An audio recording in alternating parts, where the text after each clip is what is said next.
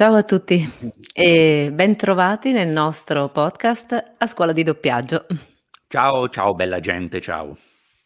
Allora, oggi abbiamo deciso di invitare un ospite, eh, Roberto, Roberto Tura, cantante, chitarrista, vocal coach, nonché direttore artistico di Dermast, un teatro appunto di recente apertura a Brescia che si trova in via Carducci vicino eh, a, a, via Milano. Quindi Roberto, grazie per essere con noi.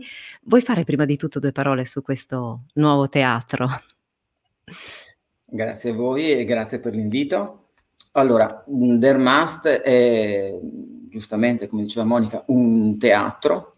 Ehm, ma non è solo un teatro, è uno spazio polivalente, all'interno di Dermas ci sono diverse anime e quindi eh, all'interno di Dermas si può, fa, si può fare didattica, e ci sono vari corsi, corsi di teatro, corsi di danza, corsi di musica e di canto.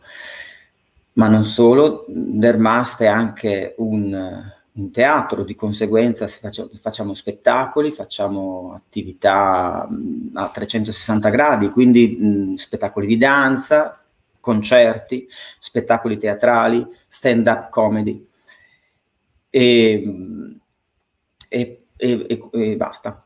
Finito. No, mi, sembra, mi sembra che sia abbastanza. mi sembra che sia abbastanza. Ok. Senti Roberto, solitamente noi in questi, in questi podcast invitiamo dei professionisti che direttamente o indirettamente hanno a che fare con il mondo del doppiaggio. Ecco, tu non sei proprio addentro specificamente nel mondo del doppiaggio, però sei un vocal coach. Cioè, secondo me il vocal coach è quella figura indispensabile anche nel mondo del doppiaggio. Quindi ci vuoi spiegare che cos'è Roberto un vocal coach? Allora, ehm, posso spiegarti chi sono io? perché questo penso sia la, la, la, partenza. Credo che ognuno di noi ci, si dia uh, così un, un titolo no? in base a quello che fa. Eh, Roberto Tura è un insegnante di canto in, come partenza, eh, ma non solo, nel senso che per quanto riguarda il termine che tu hai utilizzato, cioè quindi vocal coach, io okay. cerco di portare quello che è eh, il percorso de, di, di chi studia con me, non solo sull'acquisizione di tutto ciò che ha a che fare con la tecnica vocale e quindi le cose che normalmente sentiamo e, e, abbiamo sentito in mille salse, cioè la respirazione, la direzione del suono, come viene utilizzato la, la laringe, la faringe, eccetera, eccetera, eccetera. Ma, ma, ma, il percorso è un pochino più ampio, cioè noi dobbiamo entrare nel, nell'ottica che quando una persona sale su un palcoscenico non deve solamente cantare, non deve solamente esibirsi da un punto di vista vocale, ma deve esibirsi a 360 gradi, deve poter saper comunicare con il pubblico, con la voce, con eh, il corpo, con eh, tutto ciò che ha a che fare con la gestualità, il sapersi muovere su un palcoscenico, il sapersi relazionare con tutto ciò che c'è su un palcoscenico. Quindi se è, se, eh, se è un concerto che lui deve, de, deve, fare, vuol dire che si deve relazionare con il resto della band, deve sapersi certo. muovere in questi termini. Quello che dovrebbe insegnare un vocal coach, a mio avviso, è semplicemente riuscire a far sì che un artista possa essere a suo agio su un palcoscenico, da un punto di vista puramente vocale, da un punto di vista gestuale, mm, e quindi entreremmo nel mondo dell'arte scenica, di cosa significa stare su un palcoscenico e relazionarsi, e di conseguenza una volta messe a posto tutte queste cose, riuscire ad avere un canale un canale completamente libero con quello che è la sua parte interiore, quindi la parte emozionale e quello che è il pubblico. Quindi cosa significa? Significa riuscire a far sì che tutto ciò che questa frase mi piace moltissimo, quindi la dico lentamente. tutto ciò che la mia mente artistica pensa, mio, la mia voce e anche il mio corpo lo possono fare senza nessun ostacolo. Bello. Questo sono assolutamente d'accordo con te perché ho avuto più volte il piacere di venirti a sentire, di vederti, ascoltarti ed effettivamente quello che passa, eh, quello che trasmetti al pubblico è, è, è, è, tutto questo che hai appena detto. Ascolta Roberto, mm, allora raccontaci un po' però come, come hai iniziato? Cioè, come, come è iniziato il tuo percorso artistico di, di, cantante, di chitarrista e poi successivamente di vocal coach? Mm, penso un po' come quello di tanti, e cioè eh, ho cominciato a suonare così da ragazzino perché, perché era bello farlo, perché era un'esigenza farlo. Ho iniziato a cantare perché era bello farlo ed era un'esigenza farlo ho iniziato il mio percorso in realtà in maniera un po' strana, cioè un po' strana, in realtà no, estremamente normale, come quasi tutti fanno, e cioè cominci a cantare i brani che ti piacciono, cominci a se- sentire e cercare di imparare i brani dei gruppi o delle band o degli cantautori che ti piacciono e cerchi di, di eseguirli. Oh, molto, molto, molto autodidatta all'inizio. Uh, poi, poi invece c'è stata proprio l'esigenza di, di, di far sì che questa cosa diventasse la mia professione. E da qui è iniziato un, un percorso più strutturato e quindi c'è stato il conservatorio eh, per quanto riguarda la chitarra, cioè nel, la prima pa- fase dello studio è stata chitarristica, nello stesso tempo comunque ho continuato a cantare, mh, poi mi sono iscritto alla classe di canto e poi di conseguenza è venuto tutto il resto, cioè è venuto il lavoro, è venuto, è, sono venuti i corsi di perfezionamento, eccetera, eccetera. Ottimo, ottimo. Quindi se volessimo parlare già di quella che è un po' stata la tua formazione artistica, perché mm. io sono dell'idea che professionisti in questo senso si diventa con lo studio ti devi fare il culo, come si dice in gergo, e devi studiare, non si nasce improvvisati. Quindi ti chiedo qual è stata in questo senso la tua formazione artistica? Tu hai parlato di conservatorio, giusto? Sì, allora, ehm, sì, mi sono diplomato prima in chitarra classica e poi in canto lirico. E poi ho fatto un master a Parma con Fondazione Tor- Toscanini sul canto solista. Questo da un punto di vista puramente così, didattico. Eh, la formazione in realtà non finisce mai, eh, quindi ehm, sei sempre in evoluzione perché hai sempre qualcosa da capire e hai sempre qualcosa da imparare. Eh, ho voluto approfondire in maniera, in maniera ehm, precisa e accurata tutto ciò che ha a che fare con la fisiologia della voce. Quindi ho seguito dei corsi con eh, dei foniatri, in primis Franco Fussi, che è stato mm, il primo foniatra col quale io sono entrato in relazione e col quale continuiamo a rimanere in relazione.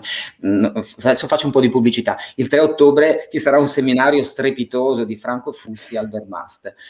Eh, questo perché in, prima, in primo luogo devi sapere Co- come sei fatto? Che cos'è il tuo strumento? Non è un qualcosa di esterno, non è la chitarra che tu compri in un negozio e in base al certo. tipo di chitarra che compri hai un suono, cioè non è così. Sei tu lo strumento, sei tu, quindi devi capire come sei fatto. Prima di poter insegnare ad altri come utilizzare lo strumento, devi averne una conoscenza profonda e, e, ed approfondita. La consapevolezza. È importantissimo che tu abbia coscienza di quello che è il tuo strumento dall'interno ed è importantissimo che, importantissimo che, tu abbia coscienza di quello che è il corpo che sostiene la tua voce. Quindi tutte le tensioni che tu puoi avere influ- influenzeranno la tua voce, creeranno delle difficoltà alla tua vocalità. Quindi certo. è un discorso da fare a 360 gradi, devi avere coscienza di questo, devi averlo provato prima su di te per poi poterlo insegnare ad altri chiaro. Certo Roberto, questa è una cosa su cui insisto tantissimo anch'io. La consapevolezza del corpo non è una cosa così scontata, insomma, soprattutto per chi vuole usare bene il suo strumento vocale.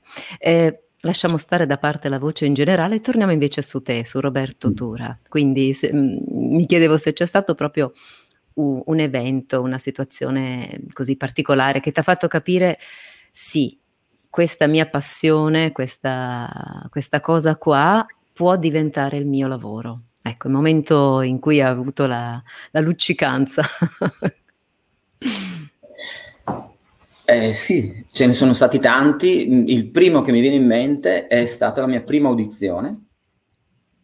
Io feci un'audizione al, all'Aslico, che è l'Associazione Lirico-Concertistica di Milano, qualche anno fa. Uh-huh. E da questa audizione, ehm, eh, dopo questa audizione, eh, mi, mi, presero per un tour in Sud America e nello stesso tempo in, eh, per una stagione in, nel circuito lombardo per un'opera di Rossini, il Turco in Italia si chiamava. E, ehm, quindi questo contratto di 3-4 mesi mi portò, uno, a conoscere tutti i teatri eh, eh, eh, del circuito lombardo con un'opera meravigliosa. Due, mi portò in Sud America con un tour strepitoso eh, organizzato dal Ministero degli Esteri e all'interno delle ambasciate italiane eh, in Sud America, in particolare Caracas e Buenos Aires. Bene, da lì ho capito, questo è il mio lavoro. Eh beh, penso che qualcosa di più chiaro non potesse capitarti. No, no, Direi che è stato un bel segnale questo. È un bel segnale, sicuramente. Queste sono state le esperienze che ti hanno fatto capire che questa era veramente la tua professione. Ma oltre alle esperienze, ci sono state magari delle persone che pensi siano state fondamentali per la tua formazione o per la tua carriera? Assolutamente sì, come sempre. Penso che ogni artista mh, mm, nel suo percorso incontra persone che gli danno dei segnali importanti. E per quanto mi riguarda, beh, innanzitutto la mia famiglia sicuramente, perché comunque il sostegno parte da lì, il primo sostegno parte da lì. Uh, poi voglio ricordare alcune persone, sicuramente un insegnante straordinario che si chiamava, purtroppo è morto, Alain Charbiard, che m- mi ha fatto capire che la mia vocalità poteva avere determinate potenzialità. Un'altra insegnante straordinaria è stata la mia primissima insegnante in conservatorio che m- mi ha fatto amare l'opera, cosa che per me non era proprio così semplice. Mm. Cioè, io, io arrivo, da, arrivo, da, un mondo diverso, cioè arrivavo da un mondo diverso, cioè ero rocchettaro, facevo cose diverse. Insomma. Certo. E, ehm, l'opera era un qualcosa di difficile per me. Beh, questa signora mi fece amare uh, in maniera viscerale questo genere e questa signora si chiama Ida Bormida ad oggi credo che le persone con cui collaborano, collaboro, cioè che normalmente eh, vedo e, e, e, e, con le quali interagisco continuano ad essere continuo spunto. Um, ho la fortuna di lavorare con amici e colleghi come Paolo Battaglia, col quale c'è un confronto continuo sulla vocalità, sulle intenzioni, su quello che è il repertorio, sui progetti da fare ho la fortuna di avere una amica e socia che si chiama Nina D'Appolito, che mh, mm, mi sostiene in tutte le follie. Anche a lei ne ha parecchie, né? che sia chiaro. È bello così. Però in questo sì, mi sostiene e mi, e mi sta vicino. Ecco. Anzi, siamo Ottimo. vicini. Ottimo. Senti, e invece volendo mh, mm, parlare anche di difficoltà che sicuramente avrai trovato nel tuo percorso. Ecco, quindi difficoltà più che altro che non ti aspettavi, eh, difficoltà inattese che ti sei dovuto mm, così mm, improvvisamente trovato a dover fronteggiare. Ci vuoi raccontare magari qualche aneddoto, le, non so? Le difficoltà maggiori le, le, le ho incontrate mh, mm, avendo a che fare con cattivi professionisti. Ah. Queste sono state le difficoltà maggiori. Perché, perché ci sono anche questi, ci sono anche i cattivi professionisti, giusto? Purtroppo ce ne sono. Io ho, ho, un approccio diverso, però, perdonami Luca, ma io sono convinto che anche le persone che ti insegnano male, se hai la fortuna di trovare poi che persone che insegnano bene, ti insegnano una cosa importante, cioè cosa non fare. Chiaro. E quando entri nel mondo della didattica, sai che le cose da non fare sono assolutamente maggiori rispetto alle cose da fare. Se tu ne conosci tante, puoi, puoi aiutare le persone che studiano con te a evitare scivoloni eh, brutti che possono portare a conseguenze anche molto negative. Detto ciò, so anche che questi danni, se tu li sai prendere nel modo giusto, ti insegnano a non fare errori, soprattutto sto parlando mh, mm, da un punto di vista, eh, come si dice, da, sto parlando da didatta. Certo. Ti insegnano a non fare fare ai tuoi allievi gli stessi errori. Chiaro. Io penso che un buon maestro debba aver sbagliato tanto nella vita, perché dai tuoi errori impari tanto e impari a riconoscere l'errore che il tuo allievo sta facendo. È chiaro che non puoi fermarti lì, ma devi certo. sapere anche dare la medicina giusta, quindi devi insegnare anche le cose giuste, le cose corrette. Senz'altro. Senz'altro, sì, effettivamente, come hai detto tu, io sono un po' più aggressivo, lo ammetto, su questo genere di cose. Sì, sì. Perché non, è, è, una mia, è, credo sia un mio limite, non riesco a sopportare quelle persone che vogliono fare una determinata professione senza averla studiata. Esatto, Giusto. tornando a Roberto, c'è uno spettacolo o che ne so, magari un evento particolare o un progetto a cui hai preso parte, a cui ti senti particolarmente legato? Eh, ehm, anche qui ce ne sono tanti. E su- mm. C'è un teatro al quale sono particolarmente legato. Allora, a parte Dermast. A parte Dermast. È chiaro.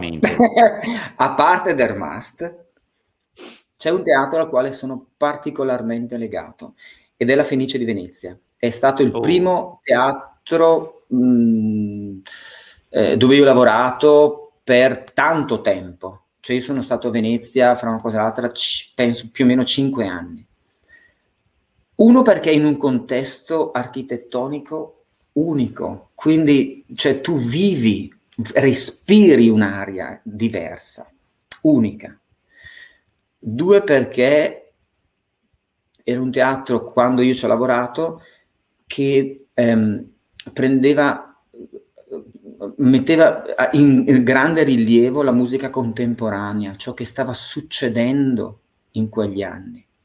E quindi noi abbiamo avuto la possibilità di cantare eh, composizioni appena scritte, appena nate. Ti sentivi parte di un progetto unico. Questo è stato, allora, quello è stato un periodo m- magico della mia vita per la città che io adoro, per il teatro che adoro e per tutta la, la programmazione che è stata fatta all'interno di quel, di quel teatro in quegli anni. Ehm, quindi se devo pensare ad un progetto, un qualcosa così, sì, ce ne sono tanti, potrei dirti e parlartene di tanti. L'ultimo che, che, che, stiamo facendo con Paolo Battaglia è un progetto che adoro perché è piccolo, è intimo e poi c'è un rapporto d'amicizia importante, quindi c'è la ricerca di, di brani in certo, proprio ragionati in un certo modo.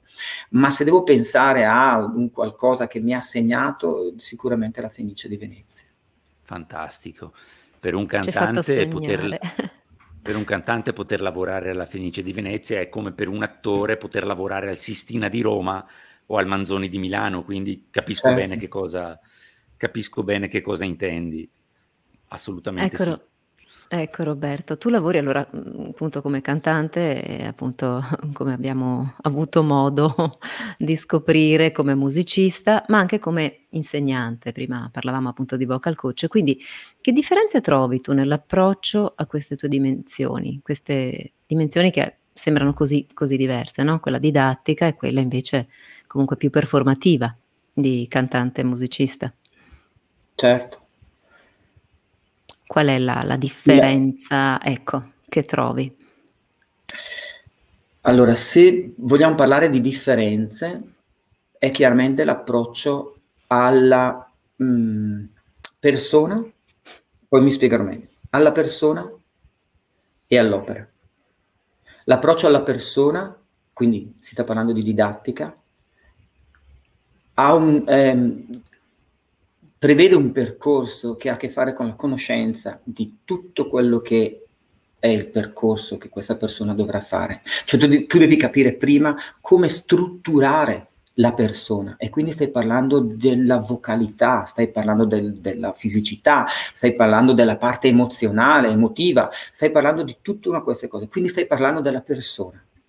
Quando invece sei artista e quindi devi eh, interpretare un brano, un'opera, un, quello che sia, allora la prima parte non deve più esserci, deve essere già creata, strutturata. E la prima parte, cioè quindi la persona, tu, tu allievo, tu non, eh, eh, entri in uno, una dimensione diversa che è quella legata al, all'opera, al brano, all'esecuzione di questo. Quindi tutto quello che ha a che fare con la preparazione deve essere... Eh, a posto, deve essere già definito. Allora tu diventi semplicemente quello che è un filtro. Attraverso di te passa quella composizione che è stata scritta magari 300 anni fa o tre giorni fa. Attraverso di te passa questa composizione e tu sei il filtro che fa sì che quella composizione eseguita da te sia unica. Non perché tu sia bravo o non bravo, eh? Non sto dicendo questo, eh, cioè non mi sto eh, elogiando, sto, no, semplicemente eh, in quel momento tu sei il filtro e l'opera passa dal verso di te e porta fuori la tua parte emozionale. Tu vivi quella cosa in un certo modo e la trasmetti per quello che sei. E credo sia la parte più difficile, al di là della tecnica. Ritorno su una frase che amo tanto e che ho detto prima. Tutto ciò che la tua mente artistica pensa, la tua voce fa. Quindi diventi veramente quella, quel, quel, quel passaggio fra quello che è stato la composizione di un compositore o di un artista, quello che sia, e quello che è il pubblico, il fruitore. Tu metti su quelle note e su quel testo la tua parte emozionale è molto diverso, cioè le due cose yeah. sono distanti ma in realtà sono collegatissime, perché se non hai fatto il primo passaggio, perdonatemi, ma, ma col cavolo riesci a portarla fuori, perché sei bloccato, hai mille porte chiuse. Certo, certo Roberto, verissimo. grazie veramente di tutta questa, così, la tua passione trasuda da ogni parola, da ogni sillaba che dici.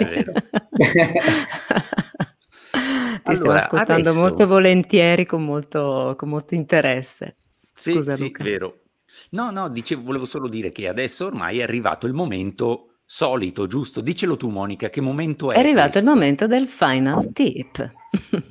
Perché tu devi sapere, Roberto, che alla fine di ogni puntata del, dei nostri podcast noi lasciamo un piccolo suggerimento a chi ci ascolta per potersi esercitare a casa nella dizione o nella recitazione o nelle cose, insomma, che ci ha spiegato l'ospite di turno. Quindi c'è un esercizio che magari fai tu abitualmente nella tua routine o qualcosa comunque che puoi consigliare a chi ci sta ascoltando? Qualche piccola perla da poter fare quotidianamente? Questa è la domanda più difficile che potevate farmi. Eh. Oh. La più difficile in assoluto. Ok. Eh, perché? Mm, ognuno di noi ha un, veramente un, un suo percorso molto personale e ognuno di noi si relaziona a quello che è il proprio strumento in maniera assolutamente personale. Quindi io vorrei, se posso, fare un passo indietro. Mm. Non è tanto l'esercizio, cioè la parte finale, mm, sulla quale vorrei porre l'attenzione, ma è sulla conoscenza iniziale. Cioè tu devi pensare, se posso dare un suggerimento, cercate di fare un percorso che vi porti alla consapevolezza. Quando avrete questo, saprete voi in primis capire qual è la cosa migliore per voi. Ognuno di noi ha una vocalità e una reazione diversa. Hm? Se io dovessi dire cosa faccio io per scaldare la voce prima di un'esecuzione, eccetera, eccetera, direi un qualcosa che ha a che fare con la mia personale vocalità, con le mie reazioni, per, come io reagisco hm? e darei un consiglio sbagliato perché sarebbe il mio e valido per me. Quello che invece posso dire è fate un altro percorso, cioè ragionatela in maniera diversa, abbiate prima consapevolezza di quello che è il vostro strumento.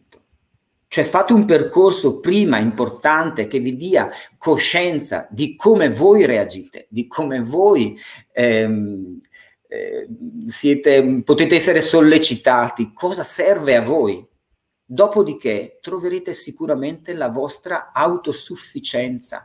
Io credo che il, il, il lavoro prim, principale di un insegnante sia quello di rendere autosufficiente il proprio allievo. Se lo leghi a te, stai facendo un pessimo lavoro perché lo rendi dipendente da te e da tutte le tue cose. Eh, perdonate, non voglio sminuire la domanda, eh. cioè, ho detto che era la più no, difficile, no, per, per, me è difficile poter dare questo tipo di consiglio, perché è assolutamente soggettivo. Quindi il consiglio che posso dare è l'altro, fate un percorso, portatevi alla coscienza e alla consapevolezza di quello che è il vostro strumento. Sarà automatico che voi troviate degli esercizi che per voi vanno bene, che per voi vanno bene per scaldare. Poi sì, certo, possiamo parlare di tutto eh, quelle che sono le, eh, come si dice, le, le, le, tecniche che normalmente si utilizzano e, utilizz- e incomincia dal fiato, respira bene, poi porta il, fia- il suono in alto, utilizza i giochini pr, r, m, e gne, e tutto quello che ne segue. Va benissimo, sono tutte cose giuste, sono strumenti che uno deve avere, ma per dire qual è la cosa migliore che tu fa da fare per un allievo, beh, è un'altra, quello che per te è giusto fare. Io, io direi che non esatto, potevamo concludere nella maniera migliore. Roberto, no. grazie davvero di averci regalato il tuo punto di vista come insegnante, come professionista, come vocal coach. E quindi direi che per oggi possiamo salutarci in questa maniera veramente mo- molto molto bella, vero Luca? Certo, assolutamente, con il nostro solito motto di rito che cita, mi raccomando continuate a seguirci e ci vediamo nel prossimo podcast. Grazie, grazie Roberto, grazie a tutti. Ciao Roberto, grazie, grazie mille. Ciao. Ciao, ciao, ciao.